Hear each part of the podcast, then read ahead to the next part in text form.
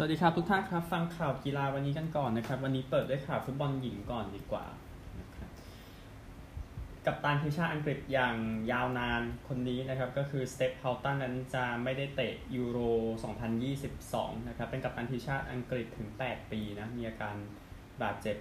ในช่วงต้นปีสุดท้ายก็ไม่ติดทีมชาตินะครับเธอ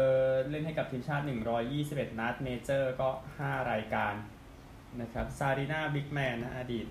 คุณซื้อเนเธอร์แลนด์เนาะคุณซื้ออังกฤษคนปัจจุบันก็บอกว่าเป็นการตัดสินใจที่ลำบากแต่ว่าเธอแค่ไม่พร้อมที่จะแข่งเฉยๆเธอบอกแบบนั้นนะครับก็เธอออกมาบอกว่าเฮาตันเนี่ยรู้สึกผิดหวังมากๆนะครับเธอบอกอย่างนั้นก็นี่คือทีมชาติอังกฤษนะเดี๋ยวจะเล่นอุ่นเครื่องเดือนนี้เดี๋ยวเดือนหน้าค่อยว่ากันในส่วนของการแข่งขันยูโร2022นะครับแต่ว่าดูจากนักเตะที่ติดมายังมีจิลสกอตนะนักเตะอาวุโสนะครับแล้วก็ไม่ต้องแปลกใจเราไม่มีลิเวอร์พูลสักคนนะไม่มีลิเวอร์พูลติดชุดนี้นะครับมีอย่างเชลซีเนาะแชมป์อังกฤษหลายครั้งแมนเชสเตอร์ซิตี้แมนเชสเตอร์ยูไนเต็ดอาร์เซนอลพวกนี้ที่เป็นกำลังหลักนะครับก็คือ4ทีมที่ทำได้ดีฟุตบอลอังกฤษปีนี้แม้ยูไนเต็ดนั้นจะไม่ได้ไปเตะแชมเปี้ยนส์ลีกก็ตามนะครับเนื่องจากวันนี้ไม่ได้มีข่าวกอสซิปเข้ามาดังนั้นจึงยกมาเป็นบางข่าวแล้วกันนะครับก็นอตติงแฮมฟอเรสต์นั้นอยากจะยืมดีนเฮนเดอร์สันนะครับก็เฮนเดอร์สันเองเล่นไปแค่3เกมนะในฤดูกาลที่แล้วแล้วดูทรงว่าเดคิอาน่าจะยังอยู่ได้นะครับเฮนเดอร์สันเองอาจจะไม่อยู่ในแผนการทำทีมของเอริกเทนฮาครับทำให้ทางฟอเรสต์นั้นสนใจอยู่นะครับนี่เกี่ยวกับอนาคตของโกคนนี้ด้วยไบรท์แซมบ้านะครับโกของฟอเรสต์ที่บอกว่าไม่อยากต่อสัญญาแล้วนะครับถ้าสัญญาจะหมดในปี2023นะแล้วก็ดานี่อันเบสนะครับนักเตะบาร์เซโลนามาอยู่กับทีมตั้งแต่เดือนพฤศจิกายนเนาะแต่ว่าอยู่กับทีมมานานแล้วก่อนหน้านั้นนะครับก็คิดว่าไม่น่าจะได้สัญญาอยู่ต่อแล้วนะครับหลังจากจบฤดูกาลที่เพิ่งจบลงไปเนี่ยนะครับก็นี่คือสิ่งที่เกิดขึ้นอันเบสต้องหาทีมแน่ๆแหละเพราะว่ายังอยากติดฟุตบอลโลกไปกาตาร์อยู่หลังจากอุ่นเครื่องชนะญี่ปุ่นชนะเกาหลีใต้แล้วเขาเล่นทั้ง2เกมนะครับก็นี่คือดานี่อันเบสนะสุดยอดนักเตะอีกคนหนึ่งของวงการนะครับข่าวเอาตัวผลนี่ดีกว่าของการแคปเนชั่นลีกยกมาคู่สหรัฐนะครับที่เตะกันไป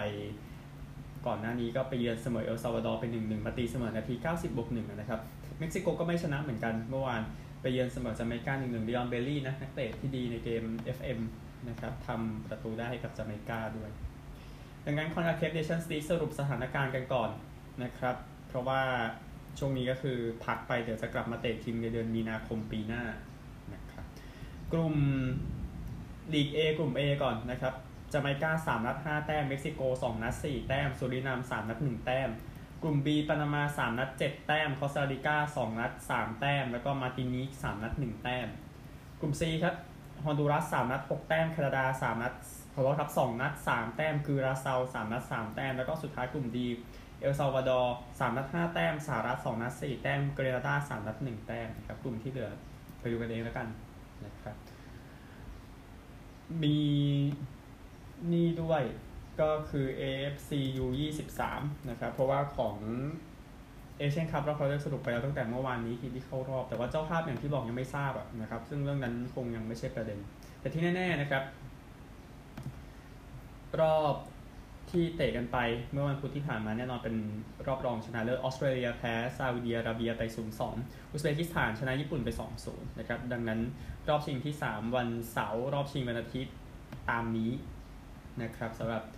AFC U23 ก็เอากำลังมาเสริมนะครับแต่ว่าน่าจะเป็นข่าวดีแหละสำหรับทางอุซเบกิสถานที่ต้องหานักเตะใหม่มาเสริมสำหรับฟุตบอลโลกรอบคัดเลือกในครั้งหน้าครับรวมถึงการไปตะลุยปารีสด้วยนะครับที่หลายทีมอยากทำอยู่ก็คือโอลิมปิกครั้งต่อไปนั่นเองฟุตบอลแค่นี้ก่อนเดี๋ยวไปกันที่กีฬาอื่นกันบ้างครับโอเคมันมีข่าวฮาเบียร์ เตบัสประธานลาลิก้าไปฟ้องป ารีสแซงต์แชร์กแมงกับแมนซิตี้เรื่องของ FFP อยู่ก็ต้องเอาหลักฐานที่ถูกต้องอ่ะเนาะเพราะว่าเนี่ยมันเป็นประเด็นที่ซิตี้รอดไปได้ตอนนั้นน่ะเพราะหลักฐานมันออกมาโดยไม่ถูกต้องอ่ะนะครับเอาฟิลฮอกกี้นิดนึงนะครับแค่จะแจ้งว่าทีมอาร์เจนตินาหญิงนะได้แชมป์ในรายการโปรลีกประจำปีนี้ซึ่งมี9ชาติแข่งแบบพบกันหมดนะครับอาร์เจนตินาก็ยืนยันว่าได้แชมป์แล้วนะครับแต่เดี๋ยวอันดับทั้งหมดจะสรุปให้อีกทีหลังจากจบการแข่งขันวันที่26มิถุนายนนี้นะครับแต่ว่าสัปดาห์นี้ก็ยังมีเกมอยู่เช่นสหรัฐกับอินเดียจีนกับเนเธอร์แลนด์สหรัฐกับเบลเยียมจีนกับเยอรมนีนะครับอังกฤษกับเบลเยียมอินเดียกับอาร์เจนตินาพวกนี้นะครับเนี่ยจะแข่งรวมกันในช่วงเวลานี้ไปจนถึงสิ้นสุดนะครับขออภัยเรื่องเสียงฟ้าร้องด้วยอันนี้คงแก้ไม่ได้นะแต่ว่าประเภทชายยังเข้มข้นมากๆนะสถานการณ์ในตอนนี้ในประเภทชายเองคือเนเธอร์แลนด์เนี่ยเมื่อสัปดาห์ที่แล้วเนี่ยทำได้แค่เสมอกับเยอรมนี1-1เกมนะครับ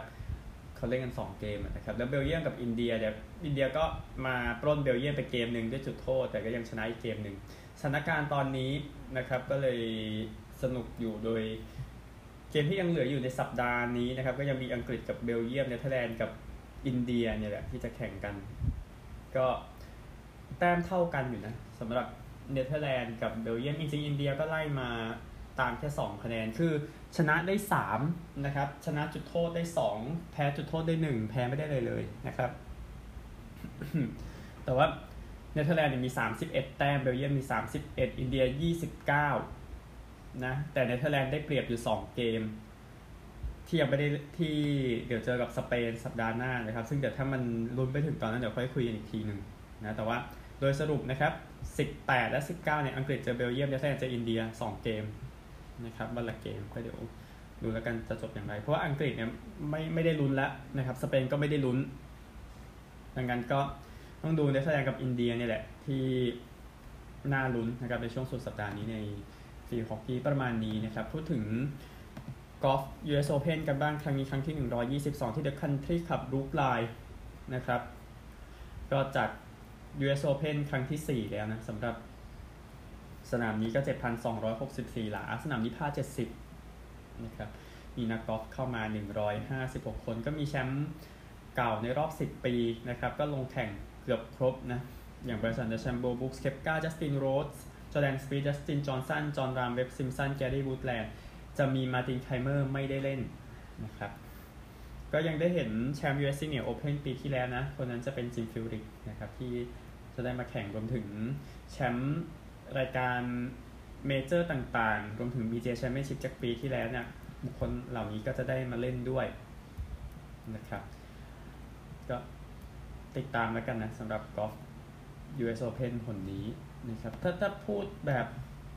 ละเอียดมากขึ้นเนี่ยนะครับก็รายการนี้จะเป็นการเจอกันระหว่างผู้ที่พักดีกับ PGA Tour กับผู้ที่ไม่ได้เป็นอย่างนั้นนะครับแล้วไปอยู่กับ LIV ซึ่งอนาคตของ Golf Ryder Cup นี่ก็ยังมีปัญหาอยู่นะเพราะว่านักกอล์ฟก็ไปกันทั้ง2ฝั่งเลยใช่ไหมพูดถึงนะครับก็ฟิลมิคสันเองก็เขาก็ต้องเจอกับคำถามที่กลุ่มญาติผู้เสียชีวิตในเหตุการณ์ 911 นะส่งข้อความไปนะครับหลังจากที่คนที่ขโมยเครื่องบินแล้วไปชนเนี่ย15จาก19คนเป็นคนซาอุดิอาระเบียนะครับก็นักกอล์ฟ LIV นะแจ้งได้รับการแจ้งนะครับว่าการที่คัดเลือกเข้ามาเนี่ยอาจจะยากขึ้นในปีหน้านะครับเพราะว่ามีเรื่องของอันดับโลกด้วยเรื่องของการเป็นแชมป์รายการด้วยซึ่งรายการแบบนี้มันไม่ได้เกี่ยวอะไรกับ LIV Tour นะครับดังนั้น LIV Tour คือเขาก็ไม่ได้มีโควต้าอะไรให้คุณนะครับดังนั้นก็ต้องแจ้งว่ามันจะยากขึ้นในอนาคตนะครับก็แน่นอนคงติดตามเฟิร์มวิคสั้นเยอะมากเลยพูดถึงนะฮะเนื่องจากอะไรที่เขาทำอยู่เนี่ยแล้วไปอยู่กับทาง LIV Tour นะครับก็เล่น US Open ครั้งที่30แล้วนะสำหรับฟิลมิคสันหนึ่งสนามบรุกไลน์เอง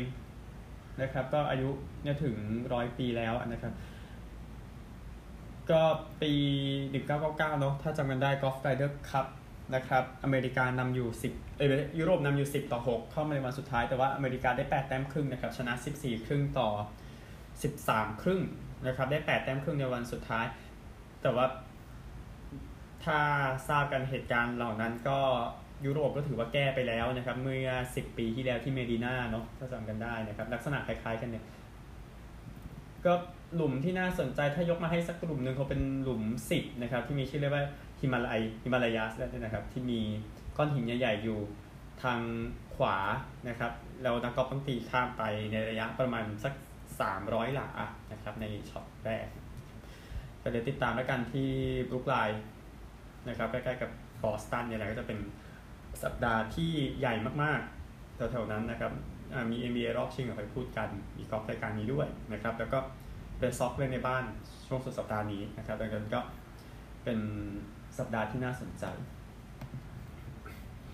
F1 นะครับก่อนจะไปแคนาดากันนะครับในช่วงสุดสัปดาห์นี้ก็มีข่าวแจ้งว่า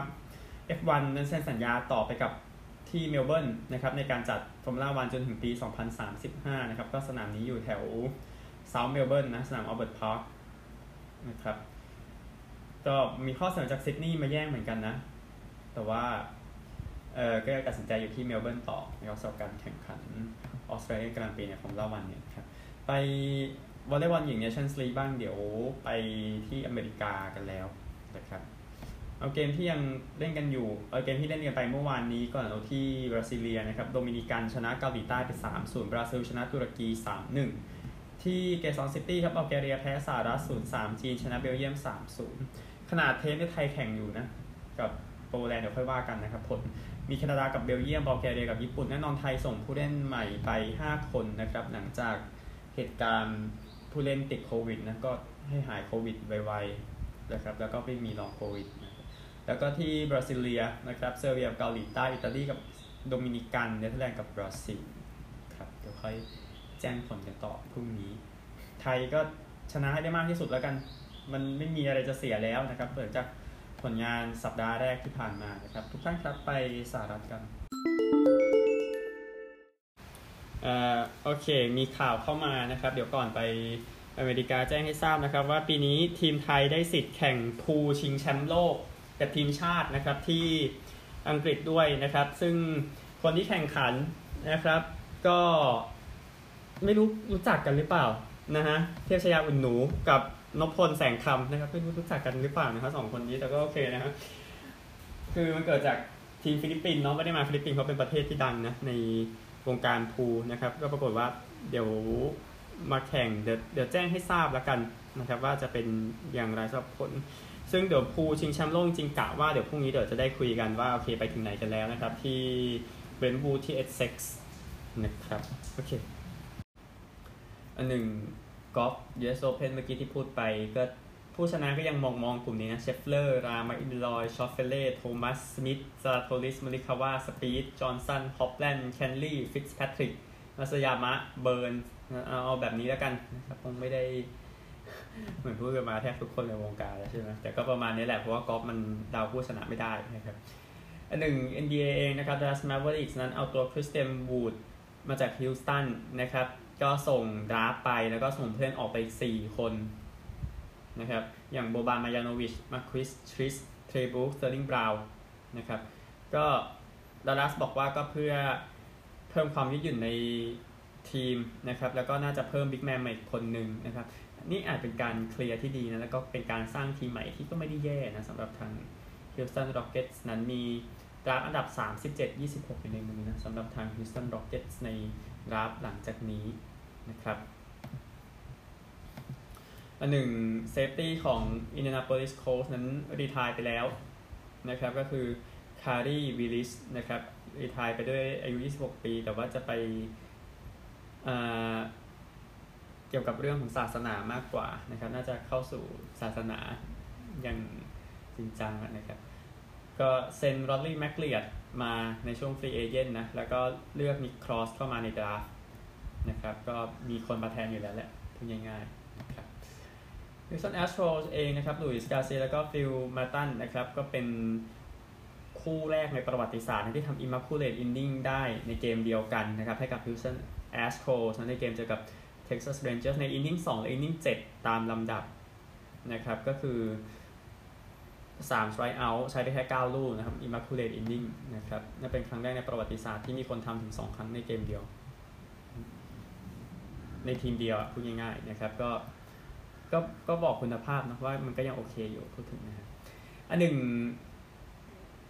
ประธานของ NHL นะแกรี่แบทแมนก็ออกมาบอกว่าลีกนั้นได้เงินถึง 5.2 พันล้านดอลลาร์ในฤดูกาลนี้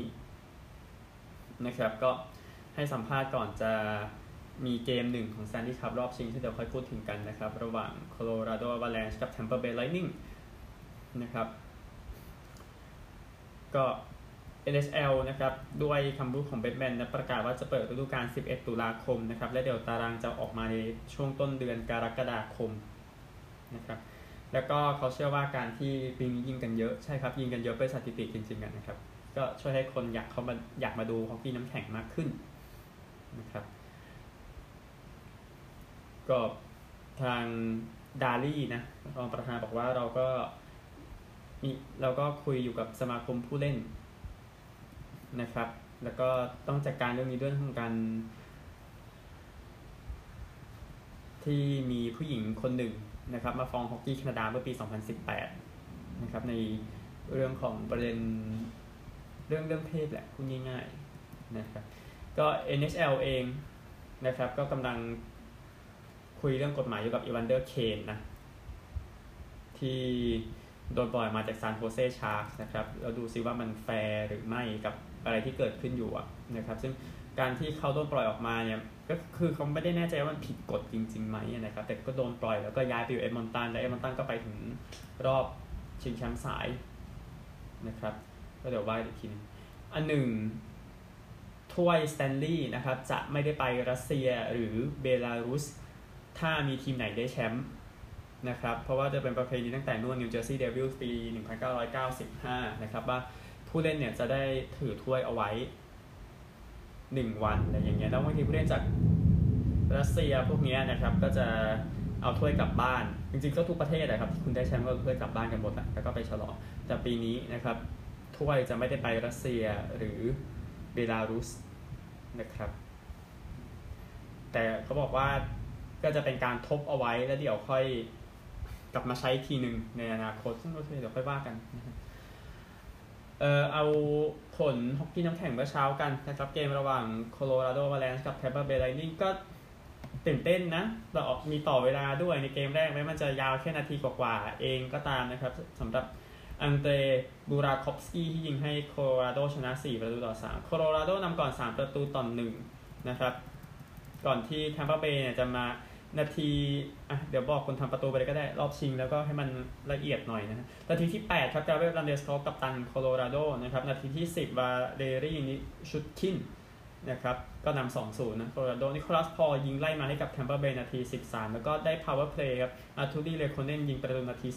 18 Tampa Bay นะครับตีไล่มานาที33จากองเดพารัตแล้วก็ตีเสมอนาที34จากมิคาอิล เซอร์กาเชฟ2ประตูนี้48วินาทีนะครับแล้วก็ต่อเวลาครับนาทีที่2นะอังเดรบูราคอฟสกี้นะครับก็ใช้ไป83วินาทีโคโลราโดนำก่อน11-0นะครับเดี๋ยวติดตามกันต่อไปสำหรับเกม2นะครับอัน1บาสเกตบอล NBA พรุ่งนี้เช้านะครับบอสตันรับโกลเด้นสเตท8:00 น.นะครับโอกาสง่ายที่สุดเลยของ Golden State นะครับในการจะได้แชมป์นะครับเพราะว่าบอสตันไม่ได้แข่งขนาดนั้นก็แสดงให้เห็นแล้วคือเนี่ยเสียเทอร์โนเวอร์ไปรวมกันถึง34ครั้งนะครับในเกม4และเกม5คือ Golden State คุณอยู่กับตัวเองอ่ะแล้วคุณก็ได้แชมป์แล้วไม่มีอะไรซีเรียส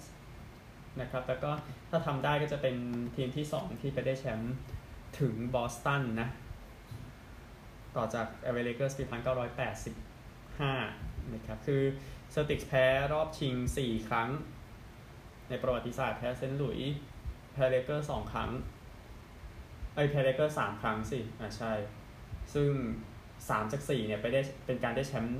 ในบ้านของทีมหนึ่งแต่ในปี85เลเกอร์ชนะที่ไปชนะถึงบอสตันการ์เด้นครับโอเคช่วงอเมริกาแค่นี้นะครับก็เดี๋ยวรอฉลองแชมป์กับโกลเด้นสเตทในวันพรุ่งนี้นะครับ ไปออสเตรเลียกันเดี๋ยวสรุปดีบุคคลในขอเกียรติยศกันสักหน่อยครับแล้วก็เกมวันนี้ด้วยออสเตรเลียนะครับก่อนจะไปพูดถึงเกมวันนี้ขอใช้เวลาสั้นๆสรุปดีบุคคลในขอเกียรติยศประจำปีนี้ก่อนนะครับคนแรกนะครับเรียงตามเวลาที่ขึ้นมานะแมทธิว พับลิชนะครับตำนานของฟรีแมนเทิลนะครับเล่นไป353เกมผู้เล่นดีเด่นของทีม6ครั้งนะครับราฟอันดับ4ในปี1999จริงๆเขาก็เกือบย้ายไปทีมอื่นๆแล้วเขาก็ไม่ได้มาจาก Western Australia นะมาจาก South Australia นะครับดังนั้นก็โอเคเกือบย้ายไปเดลแลดเกือบย้ายไปอะไรพวกนี้นะครับกัปตันทีมปี2007ถึง2015อยู่ All Australian 6 ครั้งครับทีมดีเด่นประจำปีก็ยินดีกับทับดิชด้วยคนต่อไปครับเทอร์รี่แคชชันนะครับก็เป็นตำนานของแทสมาเนียนะครับก็เล่นให้กับรัฐแทสเมเนีย14ครั้งก็เขาเนี่ยที่เล่นให้กับทางในลีกของแทสเมเนียเองนะครับสโมสรที่เขาเล่นอยู่ตอนนั้นก็ชื่อนิวทาวน์นะครับแล้วก็เคยมาเล่นในเมลเบิร์นมาเล่นที่เซาท์เมลเบิร์นนะครับแล้วก็กลับมาหลังสงครามก็อยู่กับคาร์เลนส์ลองฟอร์ดก็แซนดี้เบย์เป็นทีมแถวๆนั้นนะครับก็เล่นตำแหน่งโรเวอร์เนาะก็เป็นตำแหน่งแย่งบอลตรงกลางนะครับเล่นไป193เกมนะแต่ว่าก็เกิดจากการไม่เล่นในช่วงสงครามนะครับแต่ก็เพียงพอสำหรับการเข้าของเกียรติยศคนต่อไปคนนี้ตอนที่ให้สัมภาษณ์กับเจอราร์ด เวดลี่นะครับที่อยู่บนเวทีก็เป็นคนเล่าเรื่องสนุกทีเดียวบิลเดมซี่นะครับผู้เล่นพื้นเมืองนะครับเกิดที่ Northern Territory นะเล่นให้กับทีมดาร์วินมาก่อนแล้วก็ได้แชมป์ในปี1959 60 68นะครับแล้วก็ลงมาอยู่ที่เพิร์ธไปเล่นกับเวสต์เพิร์ธได้แชมป์ปี1969 71แล้วก็75นะครับกับสมาชิกทีมคนพื้นเมืองแห่งศตวรรษเมื่อปี2005นะครับก็เข้าหอเกียรติยศของNorthern Territory ไปแล้วเมื่อปี2010นะครับแล้วก็เล่นให้กับ West Perth 343 เกมครับคนต่อมาครับ Mike Fitzpatrick นะเล่นให้กับ Subiaco ในฝั่งตะวันตกแล้วก็ข้ามมาเมลเบิร์นให้กับ Carlton นะครับกับ Subiaco ได้แชมป์ปี73นะครับกับ Carlton ได้แชมป์ปี79 81 82นะครับ81 82เขาเป็นกัปตันด้วยแต่ว่าที่ยิ่งใหญ่กว่าเขาก็ไปทำงานบริหารใน AFLในช่วงยุค 2000 และ 2004 คนต่อไปเท็ด ไทสันนะครับก็เป็นผู้เล่นยอดเยี่ยมใน Western Australia คนหนึ่งเล่นไป228เกมกับ West Perth นะครับเตะ100ประตูต่อฤดูกาล6ครั้งนะครับแล้วก็เป็นผู้เล่นยอดเยี่ยมของลีก4ครั้งนะเสียชีวิตไปเมื่อปี 1996 เตะไป 1,197 ประตูนะครับคนต่อมาคนนี้ชัวร์แหละเบรนท์ฮาร์วีย์นะครับผู้เล่นที่เล่นใน AFL มากที่สุดตลอดกาลนะครับ432เกมสมาชิกชุดแชมป์ปี1999นะครับกับนอร์ทเมลเบิร์นชุดนั้นก็เพื่อนดีเด่นของทีม5ครั้งกัปตันทีมปี2009ถึง2011นะครับก็จริงๆเขาน่าจะเล่นได้ไปได้ต่อแต่ว่านอร์ทเมลเบิร์นต้องการจะปรับปรุงทีมให้เอาวัยรุ่นขึ้นมาซึ่งตอนนี้ผลก็คือแย่นะครับกับนอร์ทเมลเบิร์นแต่ก็เถอะนะครับเป็นฮาวิคือตำนานของนอร์ทตลอดไปนะครับคนต่อไปไมเคิลเทเลอร์นะครับก็คนนี้ได้ให้กับนอร์วูดนะ267เกมเป็นกัปตันในปี1978ถึง80นะครับคือเขาเล่นในนอร์วูดจริงก็ไปเล่นกับคอลลิงวูดด้วยนะครับเข้าชิงปี